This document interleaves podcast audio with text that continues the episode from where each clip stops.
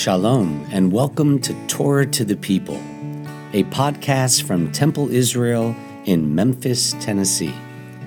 I'm Rabbi Micah Greenstein. We hope you enjoy this selection of our sermons, classes, and conversations with inspiring people from across the Bluff City and around the world. There's a story about this week's Torah portion, Beshalach, a story about a boy who came home from religious school, and his father asked him, What did you learn at temple today? Dad, he said, it was amazing. As the Israelites were leaving Egypt, being chased by Pharaoh's army, they came to the Sea of Reeds. And suddenly the water was just right there in front of them, and they were trapped. It seemed as if there was no escape. And then, suddenly, out of nowhere, the Israeli army and air force appeared. The air force in their F 35s attacked Pharaoh and his army, destroying almost all of his chariots. The army laid pr- pontoon bridges all over the sea, and the Israelites were able to walk through to freedom on dry land. His father looked at him with amazement and said, Is that really what they taught you? The boy responded, No, but if I told you what they taught me, you wouldn't believe it. this Torah portion tells the story of arguably the greatest, the grandest miracle in the entire Torah God splitting the sea, the Israelites marching to freedom with columns of seawater to their right and to their left, and the mighty Egyptian army drowned in their wake. When we think of a quintessential miracle, this this story is it. Today, though, I have to say, and I think this is probably too, true for many of you, miracles like this are hard to believe in. But even for those who were there in the moment, in this grandest display of God's might and redemptive power, the Midrash, a rabbinic commentary on the text, teaches that not every person there, not every person who crossed the sea, experienced it as a miracle. This midrash from Exodus Rabbah imagines that two Israelites, Reuven and Shimon, stepped between the two columns of water. They, they felt the slosh of wet ground beneath their feet and said, Ugh, what is this muck? There's mud all over the place. Reuven said, This is just like the slime pits of Egypt. Yeah, said Shimon, what's the difference? Mud here, mud there, it's all the same.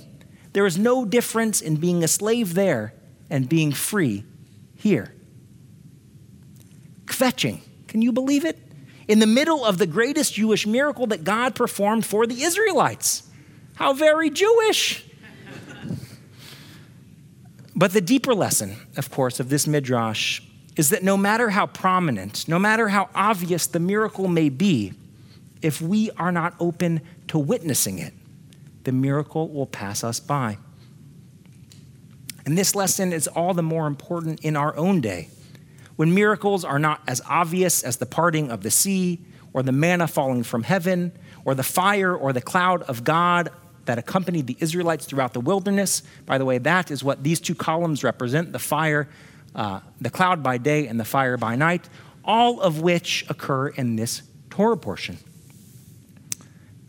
In our day, miracles are much more often hidden than revealed. The miracles that are lurking, those miracles that are lurking under the surface, are exactly the kind of miracles that we celebrated yesterday on the holiday of Tu B'Shvat. Tu B'Shvat, the Jewish holiday of the trees, falls at a very strange time of year. Why would we celebrate trees in the middle of winter when their leaves and fruit have fallen, their branches are bare, if we were not accustomed to the cycle of the seasons, we might think that the forest is dead, or at the very least is dying. Wouldn't it be more logical to celebrate trees in spring when they're full of life and full in bloom rather than in winter? Well, the miracle of Tu B'Shvat, the miracle Tu B'Shvat celebrates, is under the surface, literally. Another year of life is possible because throughout the winter, Trees absorb water in their roots, which they use to create sap, which nourishes them as they produce new buds each spring. According to Rashi, Tu B'Shvat falls when it does because in Israel, Tu B'Shvat is the date in which the sap begins to rise into the tree. Even when conditions are at their most bleak, in nature there is always potential for rebirth and renewal. And what, what an important lesson for the Jewish people at this dark time in our history.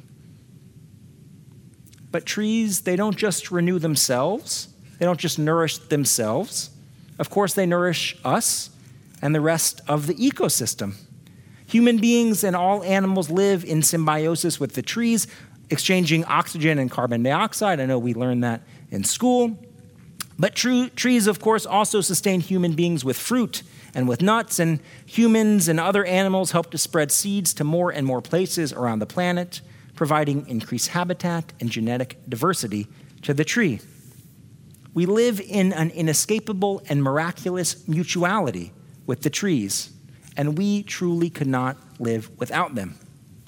And perhaps that is why trees are one of the most important symbols in the Jewish tradition. The Torah is called an Eitz Chaim, a tree of life, and Deuteronomy proclaims Ki Ha'adam Eitz Hasadeh, that a human being is like a tree of the field. But in fact, trees are more like humans than many of us give them credit for. In one of my very favorite books, The Hidden Life of Trees by Peter Wohlleben, he explains that trees communicate with one another through electrical impulses that they send through their roots to other trees whose roots are intertwined with theirs. How, even if their roots are not directly connected, they can send messages or even send nutrients to one another through a network of fungus called mycelia that can link the roots of many trees together in what some scientists call the wood wide web. you can't make this stuff up. Trees, in fact, can warn each other about other threats. Animals who come to eat their leaves, pests, blight, they can put up defenses based on that information they got from their neighbor. They can feel pain. And some trees even continue to send nutrients through their root systems to the stumps of trees that they are related to, sometimes many years or even decades after that tree has been cut down knowing what we know about trees. It's not so hard to believe that miracles didn't stop after God split the sea so many thousands of years ago. No, those who learn to look beneath the surface know that miracles are all around us, if only we take the time to see them. Anyone who has held a newborn child who has benefited from a medical advance that would have been fatal only years before. Anyone who has seen a sunset next to someone that they love knows that miracles still exist. In the words of Albert Einstein, there are two ways to live your life. One is as though nothing is a miracle, the other is as though everything is. Every morning, as Jews, as part of our morning prayers, we recite what is known as the Nisim B'chol Yom, our prayers of gratitude for daily miracles. Baruch atah Adonai Eloheinu melech haolam, hanotein la'ayef koach. Blessed are you, O God, who gives strength to the weary. Blessed are you, O God, who clothes the naked, who gives sight to the blind, who made me free, who made me in your image, who made me a Jew. In the words of Rabbi Lawrence Kushner in his book of Miracles, a spiritual guide for young adults, he writes To be a Jew means to wake up and keep your eyes open to the many beautiful, mysterious, and holy things that happen all around us every day. Many of them are like little miracles. When we wake up and see the morning light, when we taste food and grow strong, when we learn from others and grow wise, when we hug the people we love and feel warm, when we help those around us and feel good. All these and more are there for us every day. but we must be able to open our eyes and see them. Otherwise, he writes, we will be like Reuben and Shimon, able only to see the mud. I'd like to close tonight with a poem by Walt Whitman entitled Miracles. Should have a copy in your Siddur. Join with me. Why, who makes much of a miracle? As to me, I know nothing else but miracles. Whether I walk the streets of Manhattan, or dart my sight over the roofs of houses towards the sky, or wade with naked feet along the beach, just in the edge of the water, or stand under trees in the woods, or talk by day with anyone I love, or sleep in the bed at night with anyone I love, or sit at a table at dinner with the rest or look at strangers opposite me riding in the car, or watch honeybees busy around the hive of a summer forenoon, or animals feeding in the fields, or birds, or the wonderfulness of insects in the air, or the wonderfulness of the sundown, or of the stars shining so quiet and bright, or the exquisite, delicate, thin curve of the new moon in spring.